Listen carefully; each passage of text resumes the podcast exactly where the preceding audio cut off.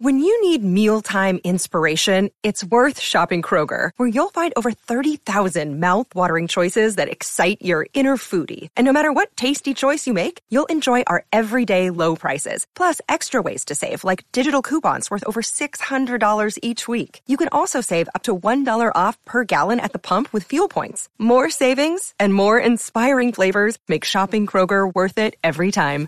Kroger, fresh for everyone. Fuel restrictions apply. The Law School of America. Salary.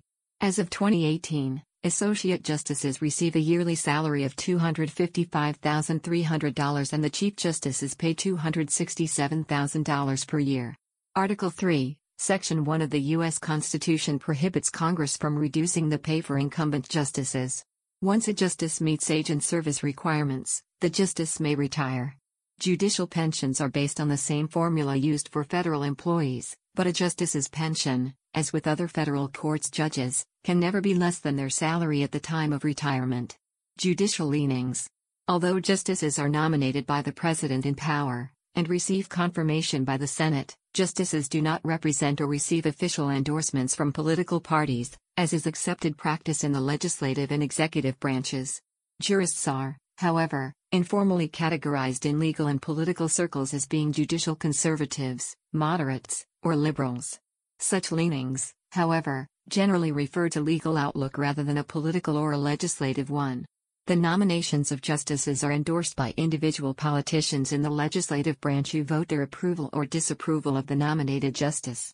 The ideologies of jurists can be measured and compared with several metrics, including the Segal cover score, Martin Quinn score, and Judicial Common Space score. Following the confirmation of Amy Coney Barrett in 2020, the court currently consists of six justices appointed by Republican presidents and three appointed by Democratic presidents. It is popularly accepted that Chief Justice Roberts and Associate Justices Thomas, Alito, Gorsuch, Kavanaugh, and Barrett appointed by Republican presidents, compose the court's conservative wing. Justices Breyer, Sotomayor, and Kagan, appointed by Democratic presidents, composed the court's liberal wing.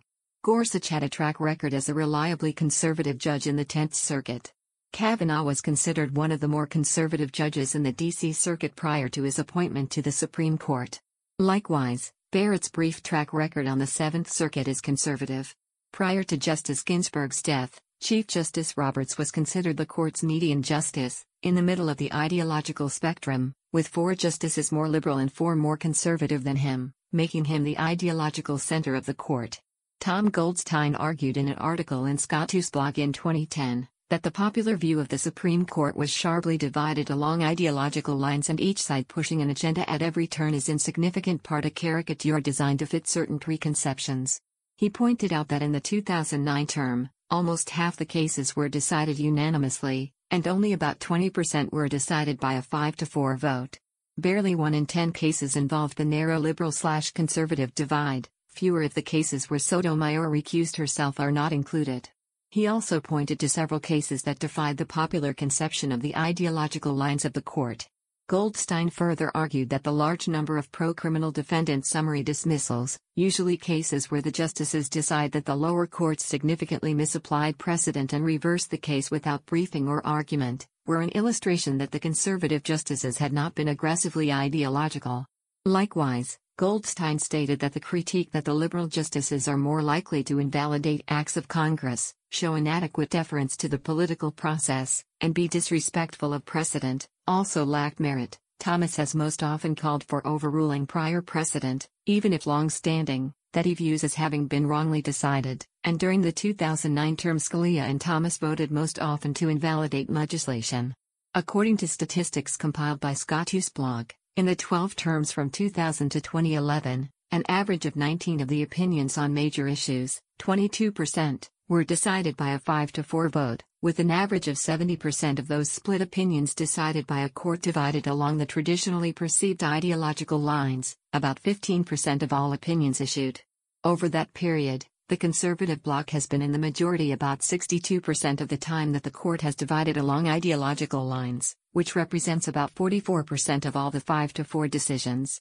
In the October 2010 term, The court decided 86 cases, including 75 signed opinions and 5 summary reversals, where the court reverses a lower court without arguments and without issuing an opinion on the case. Four were decided with unsigned opinions, two cases affirmed by an equally divided court, and two cases were dismissed as improvidently granted. Justice Kagan recused herself from 26 of the cases due to her prior role as United States Solicitor General.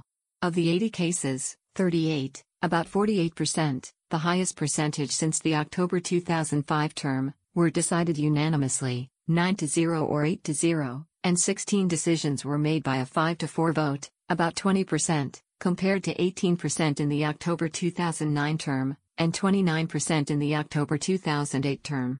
However, in 14 of the 16 5 to 4 decisions, the court divided along the traditional ideological lines, with Ginsburg, Breyer, Sotomayor, and Kagan on the liberal side, and Roberts, Scalia, Thomas, and Alito on the conservative, and Kennedy providing the swing vote. This represents 87% of those 16 cases, the highest rate in the past 10 years. The conservative bloc, joined by Kennedy, formed the majority in 63% of the 5 to 4 decisions, the highest cohesion rate of that bloc in the Roberts Court. The October 2017 term had a low rate of unanimous rulings, with only 39% of the cases decided by unanimous rulings, the lowest percentage since the October 2008 term when 30% of rulings were unanimous. Chief Justice Roberts was in the majority most often, 68 out of 73 cases, or 93.2%, with retiring Justice Anthony Kennedy in second, 67 out of 73 cases, or 91.8%. This was typical of the Roberts Court, in which Roberts and Kennedy had been in the majority most frequently in all terms except for the 2013 and 2014 terms, though Kennedy was in the top on both those terms.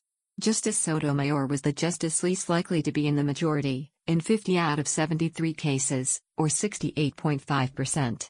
The highest agreement between justices was between Ginsburg and Sotomayor, who agreed on 95.8% of the cases, followed by Thomas and Alito agreeing on 93% of cases. There were 19 cases that were decided by a 5 to 4 vote, 26% of the total cases, 74% of those cases, 14 out of 19, broke along ideological lines, and for the first time in the Roberts Court, all of those resulted in a conservative majority, with Roberts, Kennedy, Thomas, Alito, and Gorsuch on the majority.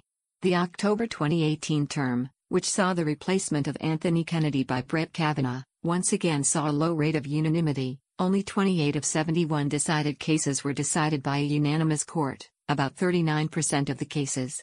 Of these, only 19 cases had the justices in total agreement.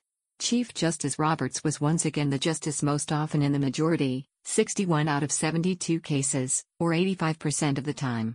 Though Kavanaugh had a higher percentage of times in the majority, he did not participate in all cases, voting in the majority 58 out of 64 times, or 91% of the cases in which he participated. Of the justices who participated in all 72 cases, Kagan and Alito tied in second place, voting in the majority 59 out of 72 times, or 82% of the time. Looking only at cases that were not decided unanimously, Roberts and Kavanaugh were the most frequently in the majority, 33 cases, with Roberts being in the majority in 75% of the divided cases, and Kavanaugh in 85% of the divided cases he participated in. Of 20 cases that were decided by a vote of 5 to 4, 8 featured the conservative justices in the majority Roberts, Thomas, Alito, Gorsuch, and Kavanaugh, and 8 had the liberal justices Ginsburg, Breyer, Sotomayor, and Kagan, joined by a conservative, Gorsuch was the most frequent, joining them four times, and the remaining conservative justices joining the liberals once each. The remaining four cases were decided by different coalitions. The highest agreement between justices was between Roberts and Kavanaugh, who agreed at least in judgment 94% of the time. The second highest agreement was again between Ginsburg and Sotomayor, who agreed 93% of the time. The highest rate of full agreement was between Ginsburg and Kagan, 82% of the time, closely followed by Roberts and Alito, Ginsburg and Sotomayor, and Breyer and Kagan, 81% of the time. The largest rate of disagreement was between Thomas and both Ginsburg and Sotomayor. Thomas disagreed with each of them 50% of the time. Facilities The Supreme Court first met on February 1, 1790, at the Merchants Exchange Building in New York City. When Philadelphia became the capital, the court met briefly in Independence Hall before settling in Old City Hall from 1791 until 1800. After the government moved to Washington, D.C., the court occupied various spaces in the United States Capitol building until 1935, when it moved into its own purpose built home. The four story building was designed by Cass Gilbert in a classical style sympathetic to the surrounding buildings of the Capitol and Library of Congress, and is clad in marble. The building includes the courtroom, justices' chambers, an extensive law library, various meeting spaces, and auxiliary services, including a gymnasium. The Supreme Court building is within the ambit of the architect of the Capitol, but maintains its own police force separate from the Capitol Police. Located across First Street from the United States Capitol at 1 First Street Northeast and Maryland Avenue, the building is open to the public from 9 a.m. to 4:30 p.m. weekdays but closed on weekends and holidays. Visitors may not tour the actual courtroom unaccompanied. There is a cafeteria, a gift shop, exhibits, and a half-hour informational film. When the court is not in session, lectures about the courtroom are held hourly from 9:30 a.m. to 3:30 p.m. and reservations are not necessary. When the court is in session, the public may attend oral arguments, which are held twice each morning, and sometimes afternoons, on Mondays, Tuesdays, and Wednesdays in two week intervals from October through late April, with breaks during December and February. Visitors are seated on a first come first served basis.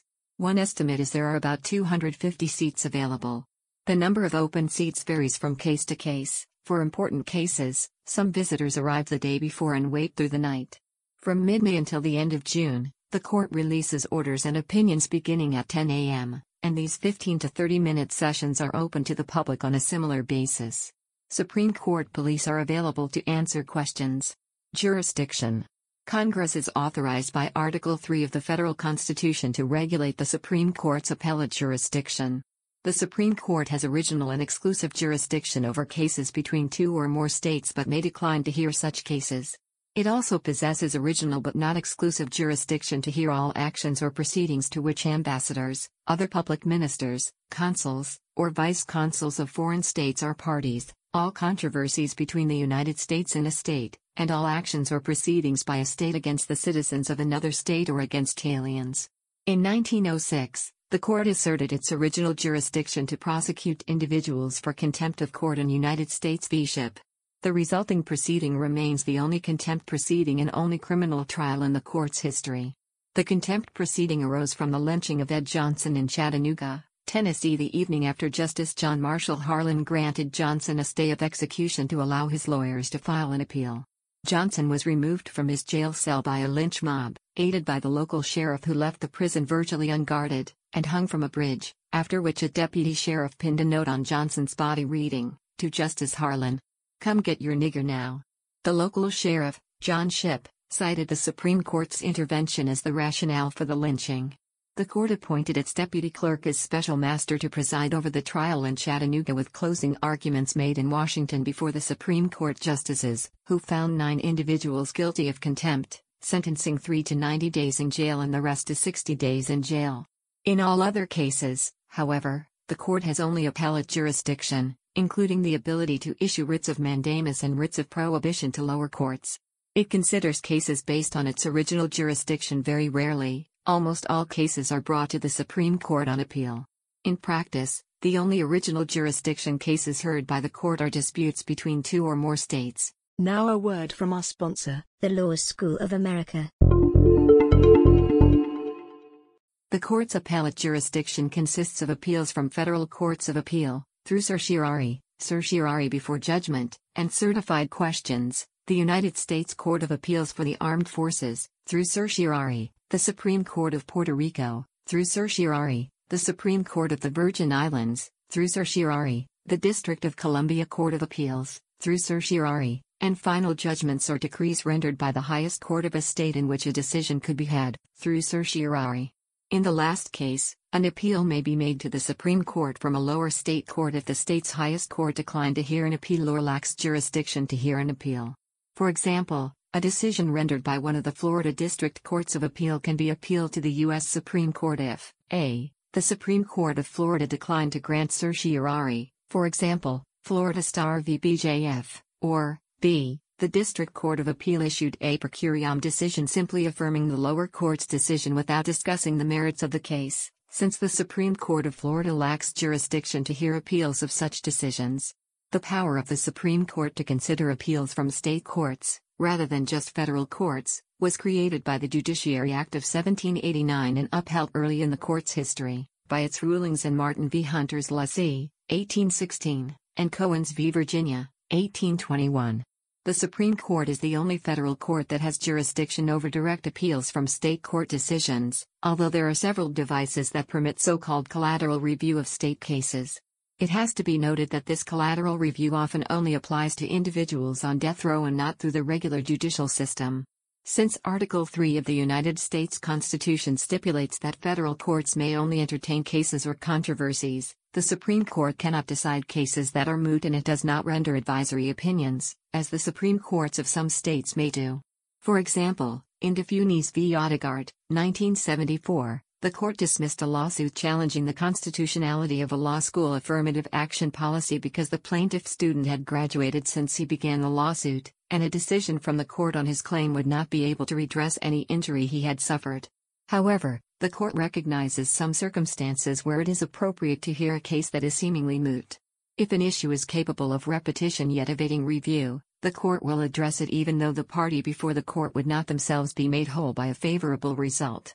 In Roe v. Wade, 1973, and other abortion cases, the court addresses the merits of claims pressed by pregnant women seeking abortions even if they are no longer pregnant because it takes longer than the typical human gestation period to appeal a case through the lower courts to the Supreme Court. Another mootness exception is voluntary cessation of unlawful conduct, in which the court considers the probability of recurrence and plaintiff's need for relief. Justices as circuit justices. The United States is divided into 13 circuit courts of appeals, each of which is assigned a circuit justice from the Supreme Court. Although this concept has been in continuous existence throughout the history of the Republic, its meaning has changed through time. Under the Judiciary Act of 1789, each justice was required to ride circuit, or to travel within the assigned circuit and consider cases alongside local judges. This practice encountered opposition from many justices, who cited the difficulty of travel.